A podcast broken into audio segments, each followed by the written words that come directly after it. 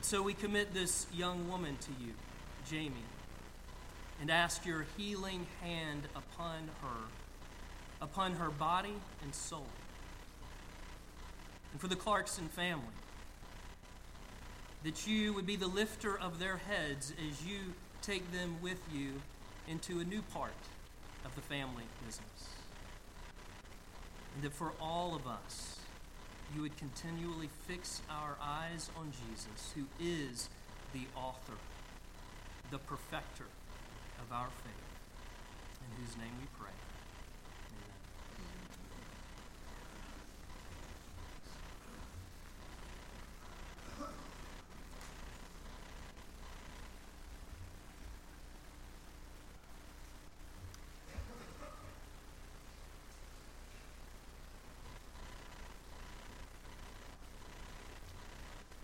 Well, this morning, uh, we continue in, in the book of Psalms. And as you've heard in so many of these weeks, the very few weeks, I guess, that we have already been in Psalms, all of the range of emotion and experience that we have, the highs and the lows, they are all expressed here. And sometimes expressed on our behalf when we're not even sure what or how to express what's going on within us. And so it's interesting as we come to the, the book of Psalms, something that you may or you may not know is not only is, is this book for all of God's people, for all time that God has had this book for us, not only is it a, a book of prayer for us, but it is a, a book of song for us. It is a, a song book. Now, if you think in terms of Psalms as, as a prayer book, it's probably not surprising for you to hear uh, that the most commanded Christian practice in the Bible is prayer. Now, that might not have been, you know, you might not have known it was number one, but you probably, if I had said what, what's top five things that, that God calls us to in the Bible, probably in your top five, you would list prayer. But what may surprise you is this the second most commanded Christian practice in the Bible is singing. We are called to sing. Now, I asked people this week, what are the top five, top ten things we are called to? And this was a hard one to land on. I mean, did, did, did you realize that God even commands that we sing? And that behind prayer, singing is the most commanded Christian practice for us. Now, if you were to, to look up the word song or sing or singing, it appears well over 100 times, 120 something times, I think it is, in the book of Psalms alone.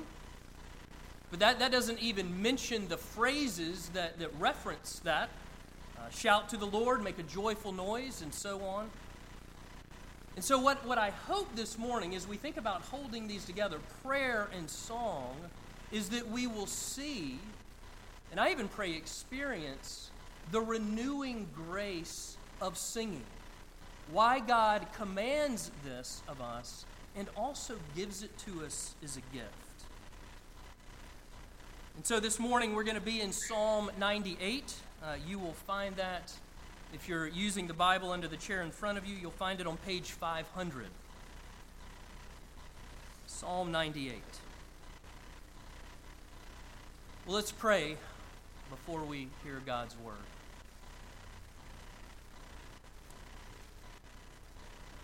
Almighty God, our good and gracious God, you who spoke all things into existence, we thank you for speaking to us here and now, this day, through your word, which is living and active. And so we pray that you would now open our ears to hear, our eyes, the eyes of our hearts to see, that you would open our hearts to believe, and our mouths to sing. to sing your praise, our rock and our Redeemer. And it's in Jesus we pray. Amen. And so, Psalm 98, hear the word of God.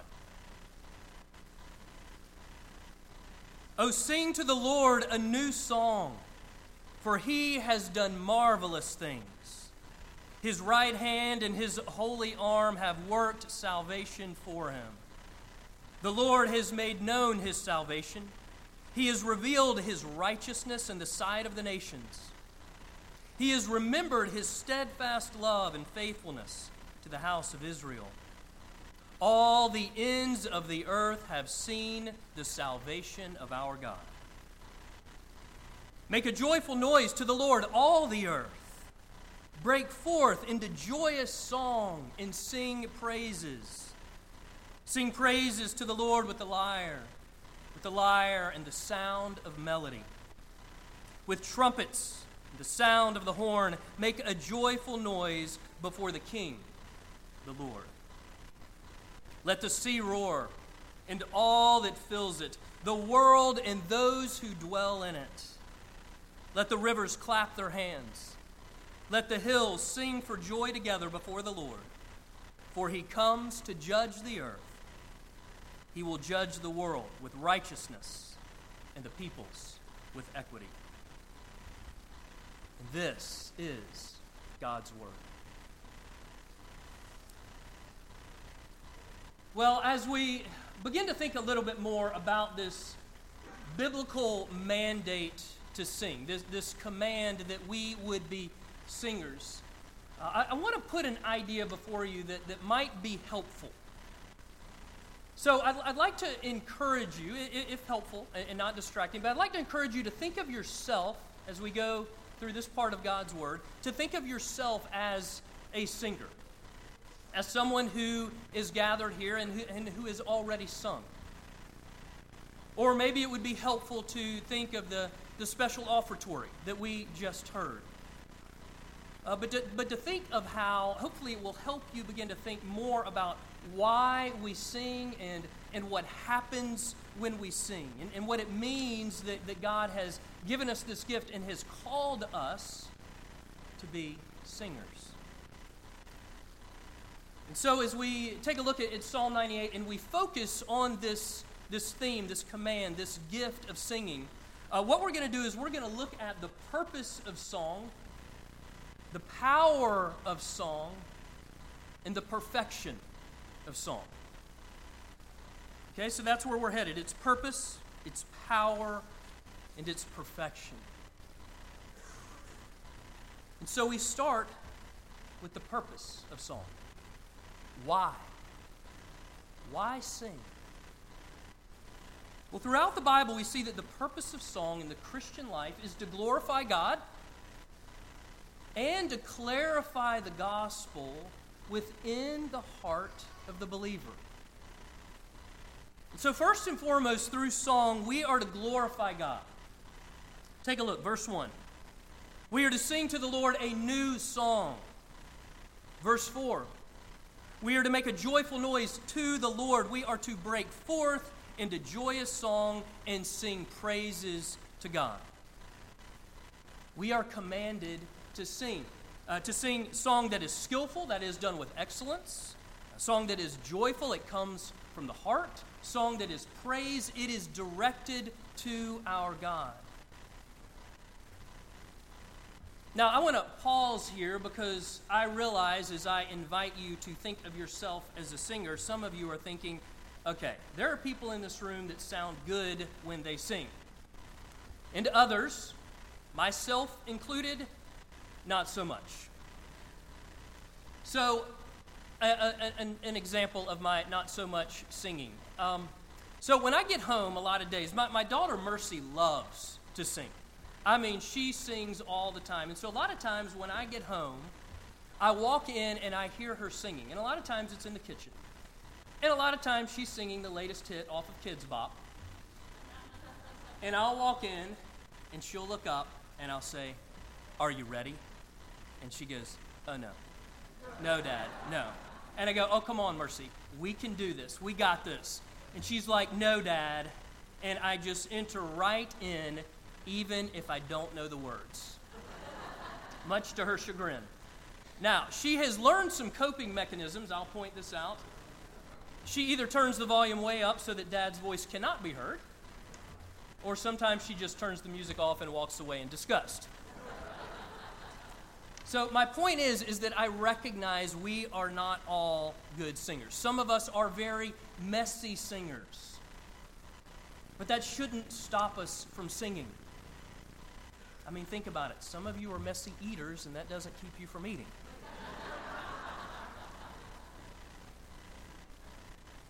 So, one Reformed theologian put it this way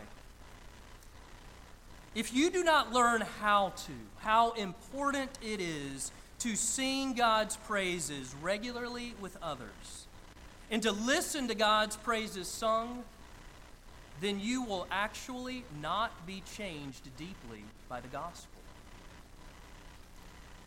Now, that, that statement reflects the biblical understanding that, that singing is not simply for entertainment, as, as many see it today. It's not simply icing on the cake for those who like icing.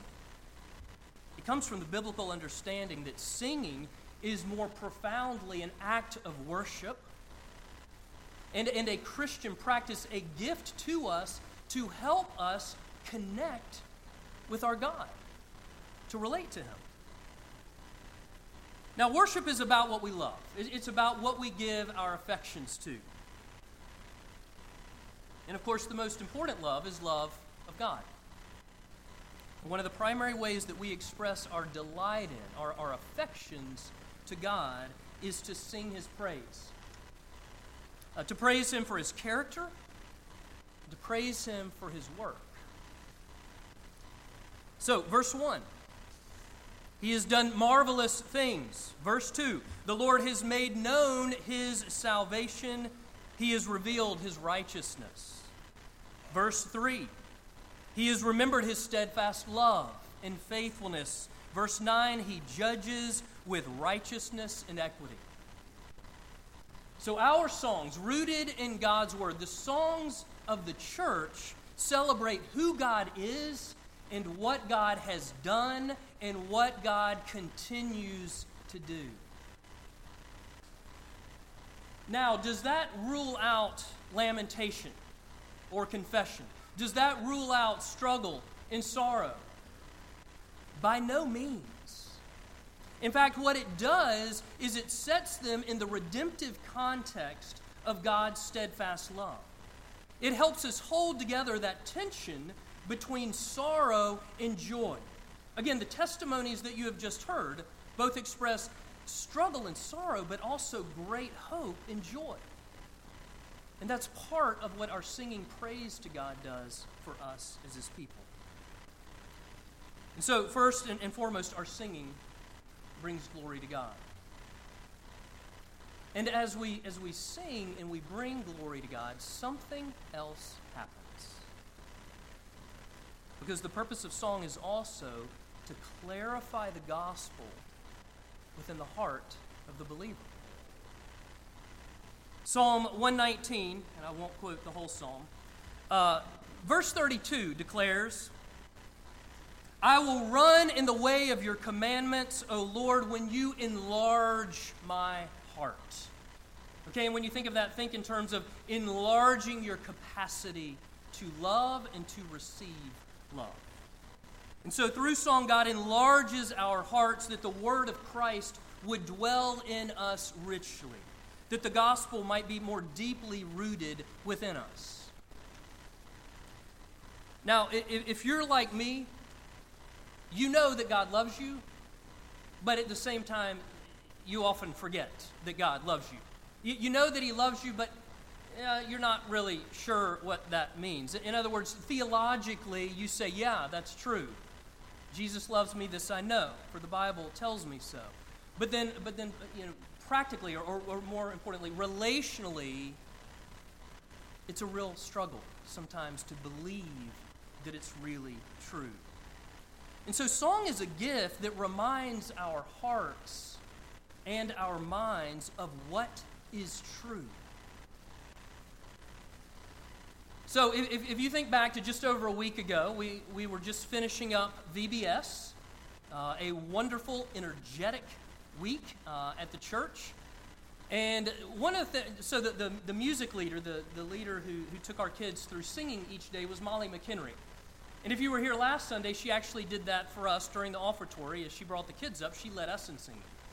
And there was something that she said during the week, and, and if you were here last week, something that she said that I just love. Music is like duct tape for your brain. I mean, isn't that great? Music is like duct tape for your brain. I mean, what a great picture. Music and singing are like duct tape. Okay, helping the gospel adhere to our hearts and minds. In, fact, for me, and, and, Preston and I were just uh, talking about this this morning, how there, there's so many times on, on days when I'm about to preach, and he said the same for himself, but, but there are so many days when I am actually not ready to preach until I have sung God's praises. And why? Because my heart has not yet heard the gospel afresh that day. And so I'm just not ready. My heart and my head need that duct tape. And so, song clarifies the gospel within our hearts while also bringing glory to God. And so, that, that's a bit about the purpose of song. And so, now let's talk just briefly about the power of song. Its power. And so, I want you to think for a moment about the power of song in other contexts. So, for example, high school, high school love songs, I only have eyes for you. Or college fight songs, we're about to crush you. You know, h- however you look at it, songs in those contexts, they have the power to connect us to one another. Whether it's two people in love or thousands getting psyched up for the big game, they connect us. They have the power to influence relationships. And within those relationships, what we think, what we say, what we feel, what we do. Now, also, there is power in song to influence culture. The Nazis thought that if they could capture the nation's music, then they could control the culture. They thought that if they controlled the culture, then they would control the country. And they were right. And so, song has a powerful influence on culture.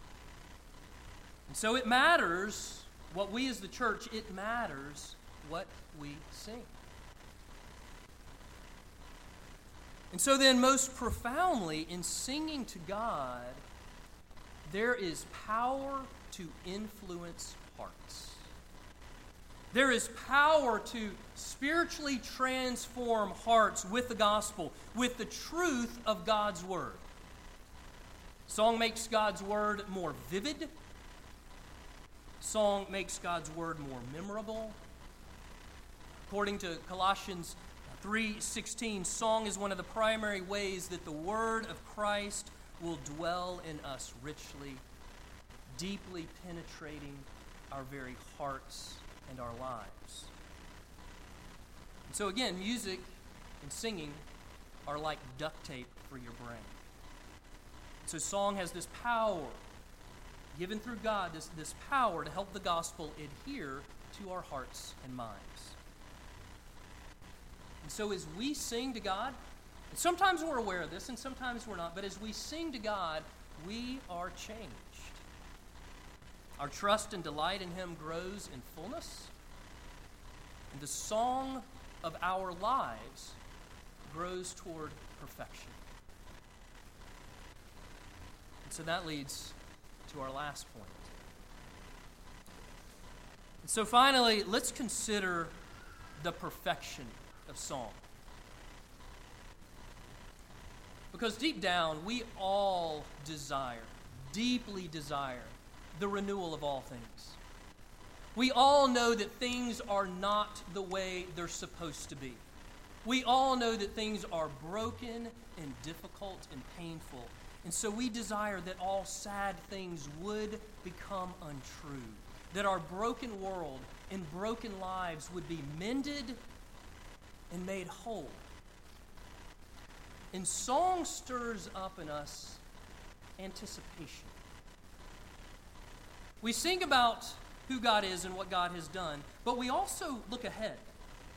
Song stirs up in us anticipation for the day that Jesus will come back, anticipation for the day that Jesus will make all things right. Song stirs up in us anticipation for that great day, as John records in Revelation when Jesus will wipe away every tear from our eyes, and death shall be no more, when there shall no longer be mourning, or crying, or pain, when the broken things will have passed away, and we will sing a new song forever.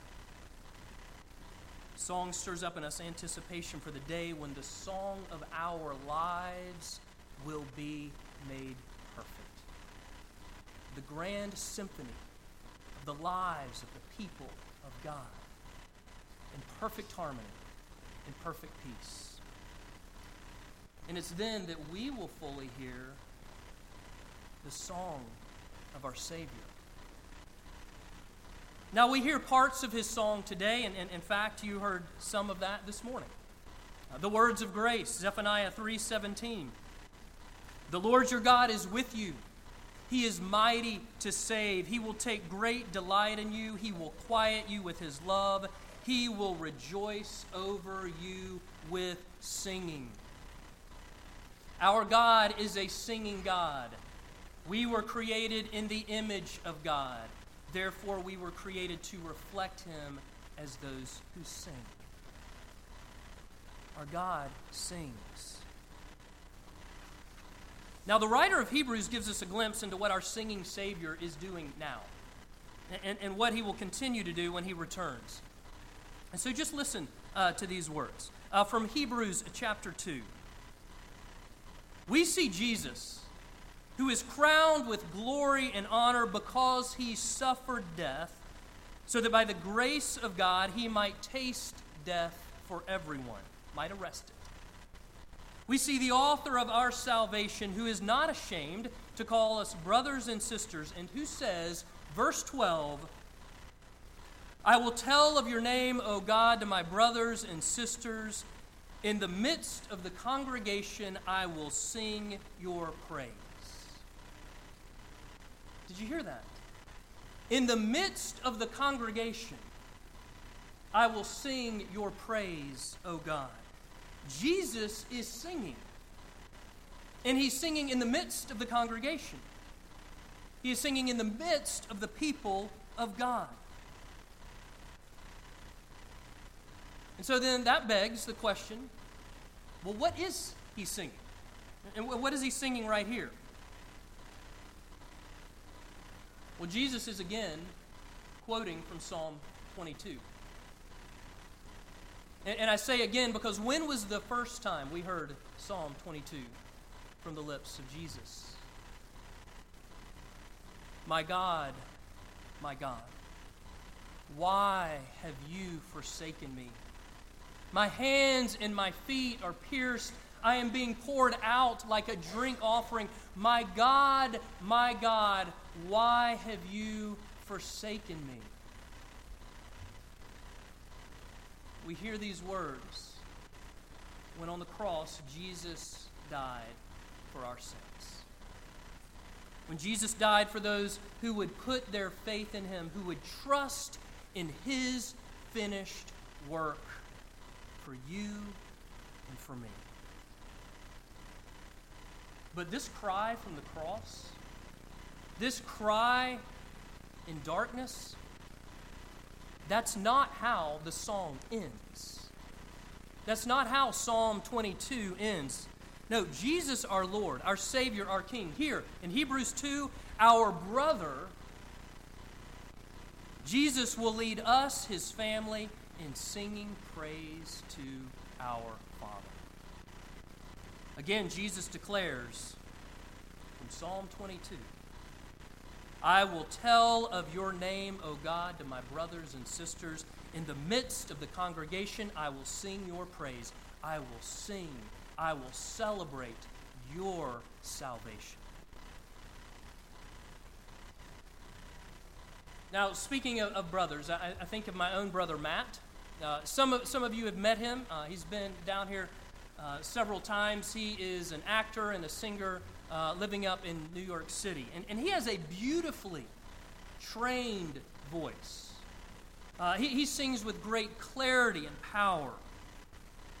And we don't get to worship together all that often, but when we do, and I often think of, of Christmas time, a lot of times he comes down from Manhattan, and my parents come up from just north of Atlanta. And of course, there are already five Mondays here in Williamsburg. And so when it's all of us, there, there are eight of us. Uh, not a huge group, but when we're, in, when we're in corporate worship together, most of the time, rather than sitting all eight of us in a row, we'll usually have three or four sitting in, in the front row, and then four or five sitting uh, right behind. And, and what I love are the times when my brother is sitting right behind me. Now, he knows he's not in the midst of a performance, and so he dials it back, but still, he knows we are singing praise to God. And what I love about those moments, because I've already mentioned my, my broken, struggling voice, but I love that in those moments of singing praise to God, the beauty and the strength and the power of his voice rushes from behind me. It enfolds me. It lifts my voice and makes it beautiful. And that's a picture of the gospel. You see, as one commentator puts it, not only when God looks at me does he see the beauty of Jesus, but also when God listens to me, he hears the voice of Jesus. Now, as you know, in, at the end of the service, in just a, a few moments, we will stand and we will sing together. And as we have heard, Jesus, by his Spirit, will be singing in the midst of the congregation. He will be singing with us, and he will be singing through us. And his voice will wrap around and enfold ours and lift ours up and make it beautiful. And that's just a taste of all that's to come. Because, friends, when Jesus returns to make all things right, our broken voices, our broken lives will be made new. They will be fully restored, and the song will be made perfect. And so, brothers and sisters, I encourage you to sing. Sing that you might believe more fully. Sing that you might be transformed more deeply. Sing that we together might be built up as the people of God until that great day when He comes back and the symphony of our lives is made perfect and whole in Him. Amen? Amen. Let's pray. Oh Lord Jesus, we thank you that you have sung salvation to us and that you continue to work in our lives. And even now, we pray that you would tune our hearts to sing your praise. That singing of your salvation would deepen our love for you and would grow our trust in you, and that we would grow in the anticipation of that great day when you come back and make all things new. And even now, we pray, come, Lord Jesus, come. Please stand.